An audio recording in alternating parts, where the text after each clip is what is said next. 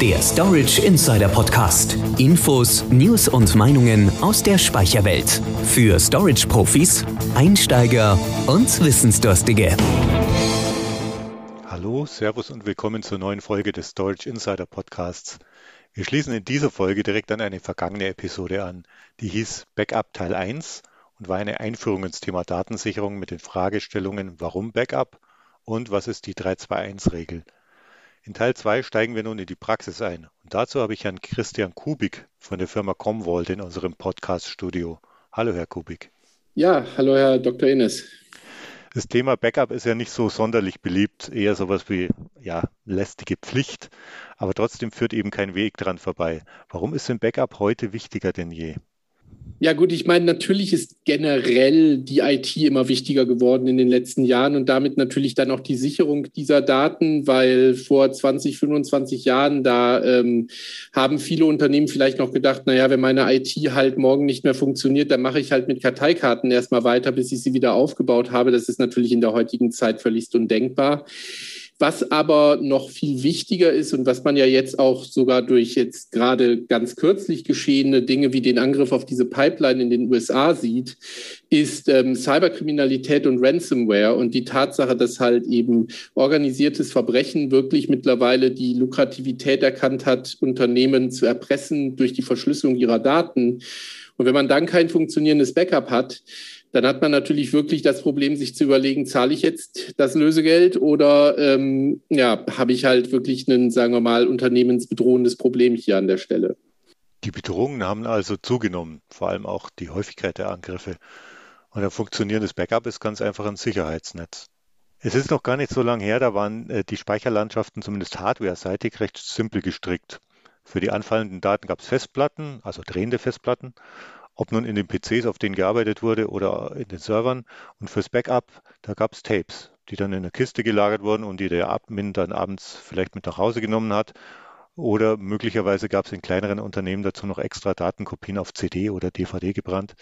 Heute gibt es zusätzlich SSDs, die zwar teurer, aber auch schneller sind, die richtige Schnittstelle immer vorausgesetzt. Vor allem gibt es aber auch unterschiedliche Cloud-Modelle, also profan gesagt Möglichkeiten, die Daten bei externen Anbietern zu lagern. Welche dieser Möglichkeiten eignen sich denn aus Ihrer Sicht fürs Backup? Oder vielleicht besser, was ist denn sinnvoll aus Ihrer Sicht? Das, das hängt wirklich sehr stark von den, von den Anforderungen der jeweiligen Umgebung ab. Ich glaube, was man ganz klar sagen kann, ist, dass optische Datenträger tatsächlich wirklich komplett aus diesem Markt verschwunden sind. Tape erlebt gerade so eine gewisse Renaissance, weil Tape natürlich als echtes Offline-Medium den Vorteil hat, dass es halt durch einen Ransomware-Angriff oder einen Hacker-Angriff nicht zerstört werden kann, wenn es irgendwo physisch in einem Tresor gelagert ist. Trotz allem hat Tape aber natürlich auf der anderen Seite den Nachteil, dass es ein rein sequenzielles Medium ist und deswegen nicht so einfach für so granulare Wiederherstellung, ich brauche mal eben dieses eine File zurück, was mir kaputt gegangen ist, geeignet ist. Deswegen, und da kommen wir dann auch später so wieder zu dem Thema 321-Regel, gibt es durchaus Unternehmen, die sowohl Tape als auch dann entweder Disk Speichermedien einsetzen fürs Backup. Oder was jetzt halt eben in den letzten Jahren immer mehr geworden ist, ist tatsächlich die Nutzung von Cloud-Technologien statt Tape als weitere Kopie, weil auch Cloud-Speicher zwar nicht offline ist, aber zumindest schon mal nicht mehr irgendwo auf irgendeinem Server gemountet.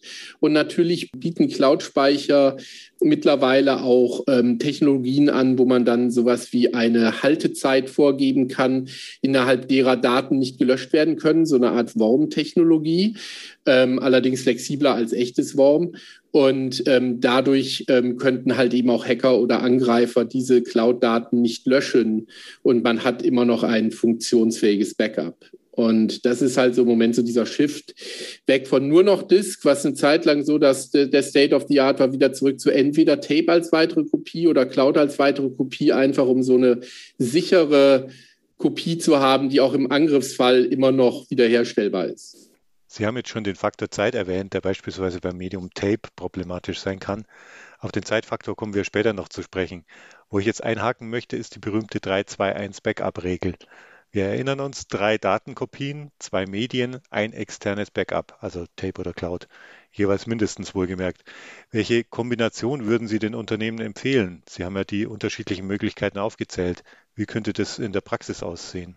Also für das Unternehmen, was wirklich seine IT noch im lokalen Rechenzentrum betreibt, ist sicherlich als erste Backup-Kopie ein entsprechend schnelles, ja, da muss man dann auf die Anforderungen gucken, wie, ähm, wie dort die, die, die Zeitplanung im Bereich von ähm, dem sogenannten Recovery Time Objective, also wie lange dauert, darf es dauern, bis die Daten wiederhergestellt sind, äh, sind ein entsprechend schnelles Disk-Medium als erste Backup-Kopie und dann entweder Tape oder die Cloud. Das hat auch so ein bisschen was damit zu tun. Also ähm, wie sind meine Bandbreiten in die Cloud? Möchte ich Cloud überhaupt nutzen? Sehe ich Cloud als, als durchaus äh, akzeptable Lösung an oder ist Cloud für mich erstmal irgendwie noch ein rotes Tuch? Das ist ja auch so ein bisschen Unternehmensstrategie abhängig.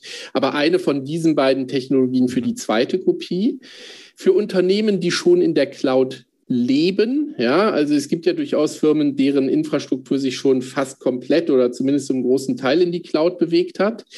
Dort könnte natürlich auch Cloud als erstes Backup-Medium durchaus sinnvoll sein. Das heißt also ein Backup in einen, in einen Cloud-Objektspeicher mhm. mit einer weiteren Kopie zum Beispiel in eine andere Cloud oder zumindest in eine andere Region der Cloud, damit hier wiederum dieses ähm, Eins der ähm, der Backup-Regel, also dieses äh, einmal außerhalb des Standorts sozusagen ablegen, befriedigt wird, damit halt man nicht nur eine Kopie der Daten hat in der Cloud, sondern halt eben auch dort mehrere. Und wenn man zwei Clouds nutzt, dann befriedigt man sogar auch das zwei, ja, zwei unterschiedliche Medien. Es ist zwar beides mal Cloud, aber die Wahrscheinlichkeit, dass was heißt ich Microsoft und Amazon zur selben Zeit angegriffen und erfolgreich angegriffen werden, ist ja nun auch recht gering. Also der Trend geht ja sowieso hin zu mehreren Cloud-Lösungen.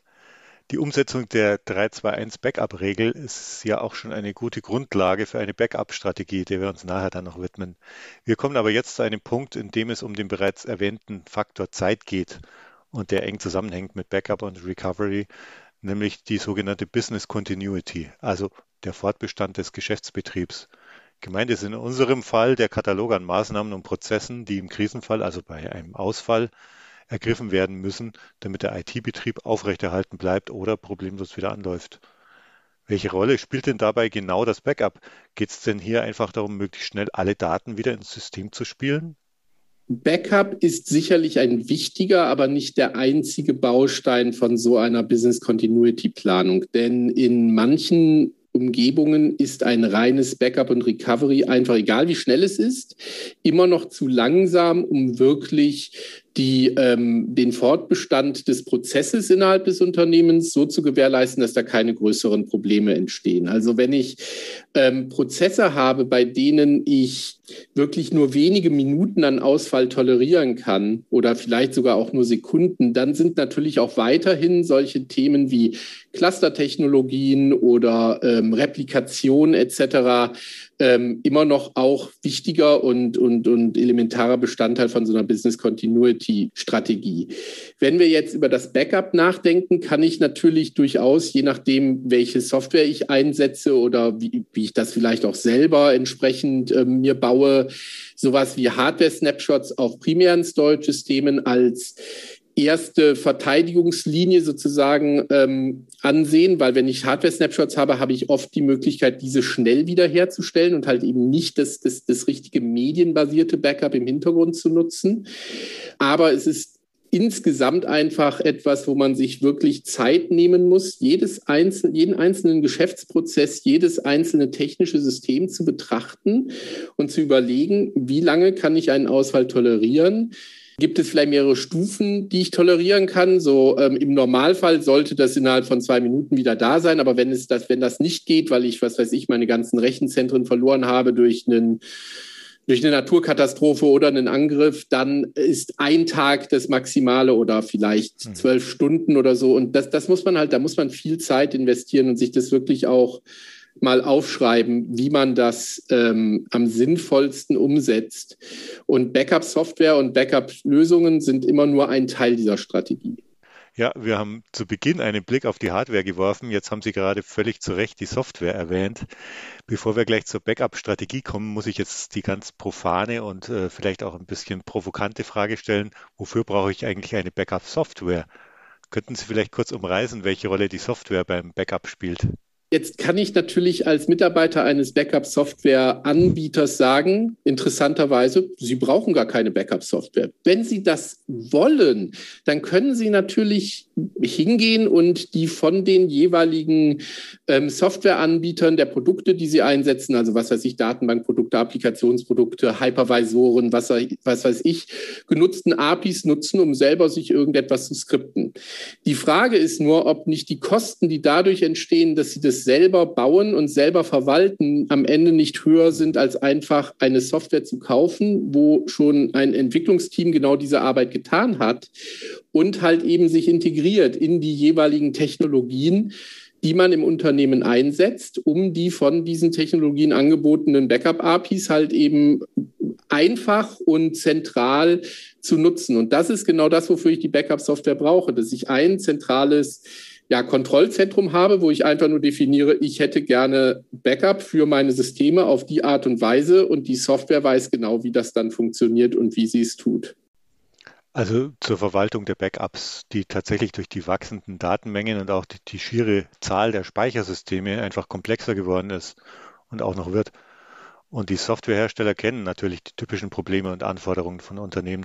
Vielleicht könnten Sie auch noch kurz auf die typischen Anforderungen beim Backup eingehen, die über eine entsprechende Software gesteuert werden.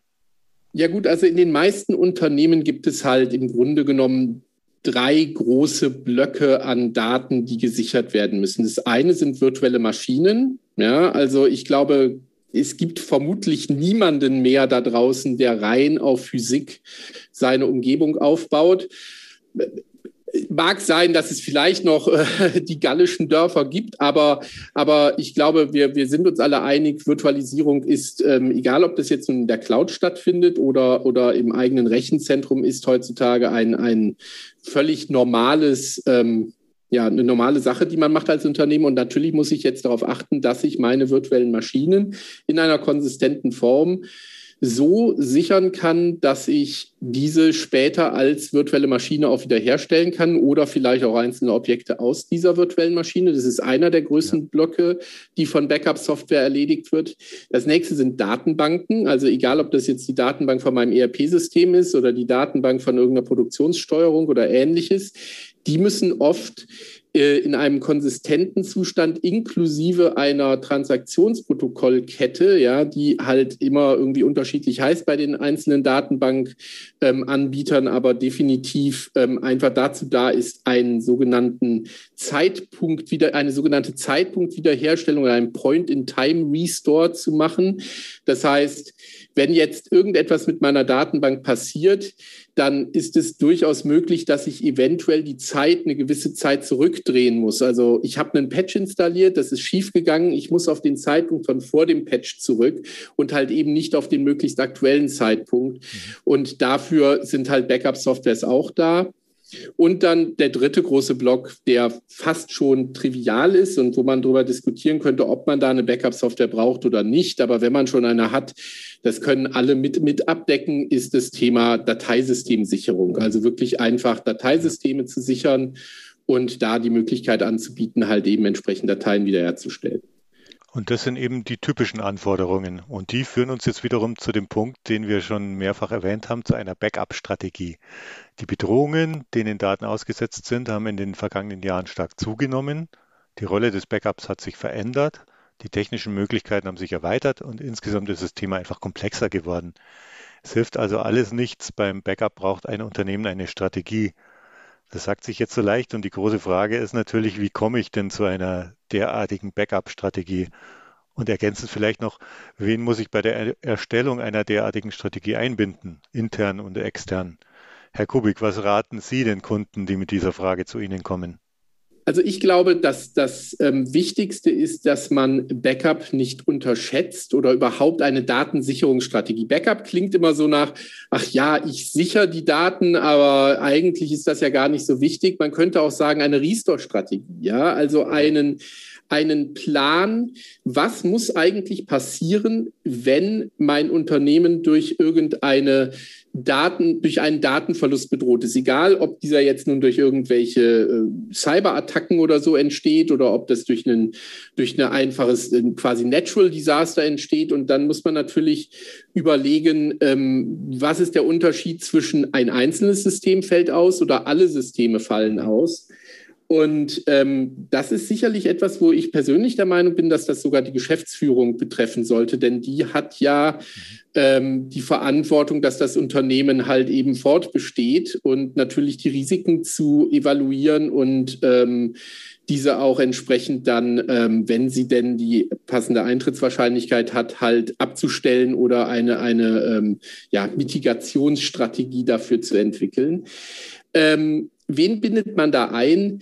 Sicherlich intern immer die IT, aber auch die einzelnen Geschäftsbereiche, die halt eben definieren können, wie wichtig die Systeme sind. Was passiert, wenn deine Datenbank mal drei Tage nicht läuft? Ist das okay oder ist das nicht okay? Ja, die Antwort wird immer sein, nicht okay. Da muss man dann natürlich schon auch ein bisschen ins Gespräch gehen, wie schlimm das dann ist. Und extern schwer zu sagen. Ich würde immer sagen, das Systemhaus des Vertrauens. Also der Partner, mit dem man in dem Umfeld zusammenarbeitet, dem man vertraut, der auch das, das nötige Know-how für diese Themen mitbringt. Mhm. Ich, ich kann und werde hier natürlich keinen konkreten äh, vorschlagen, aber ähm, ich würde wirklich mit meinen Systemhauspartnern, die ich da an der Stelle habe, zusammenarbeiten, ähm, die halt eben das Know-how zum Thema Backup auch mitbringen. Und die dann auch Fragen ganz schnell klären können, die vielleicht auftreten, dann technischer genau. Natur oder vielleicht auch strategischer Natur. Ja, Herr Kubik, vielleicht könnten wir an dieser Stelle für unsere Hörerinnen und Hörer noch einmal zusammenfassen. Welche Punkte sollte man insbesondere bei der Erstellung einer Backup-Strategie berücksichtigen? Worauf muss man achten? Also das, das erste ist sicherlich, wie und wo will ich meine Daten speichern? Ja, also brauche ich für alles zwei Kopien oder nicht?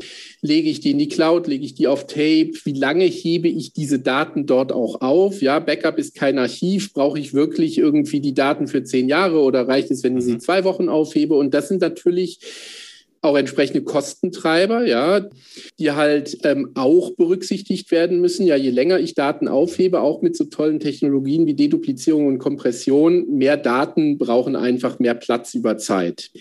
Und ähm, da muss man halt eben auf die Kosten achten, gerade auch wenn es in, in die Richtung der Cloud geht, weil Cloud wirkt auf den ersten Blick immer sehr günstig, wenn man so sieht, ach, ein Terabyte kostet ja nur so und so viel Cent. Mhm. Aber das ist halt jeden Monat und ich zahle halt teilweise auch dafür, wenn ich die Daten wieder zurückhaben will. Und teilweise sind Daten auch je billiger es wird, vielleicht sogar nur offline verfügbar und brauchen eine gewisse Zeit, bis man sie wieder zugreifen kann.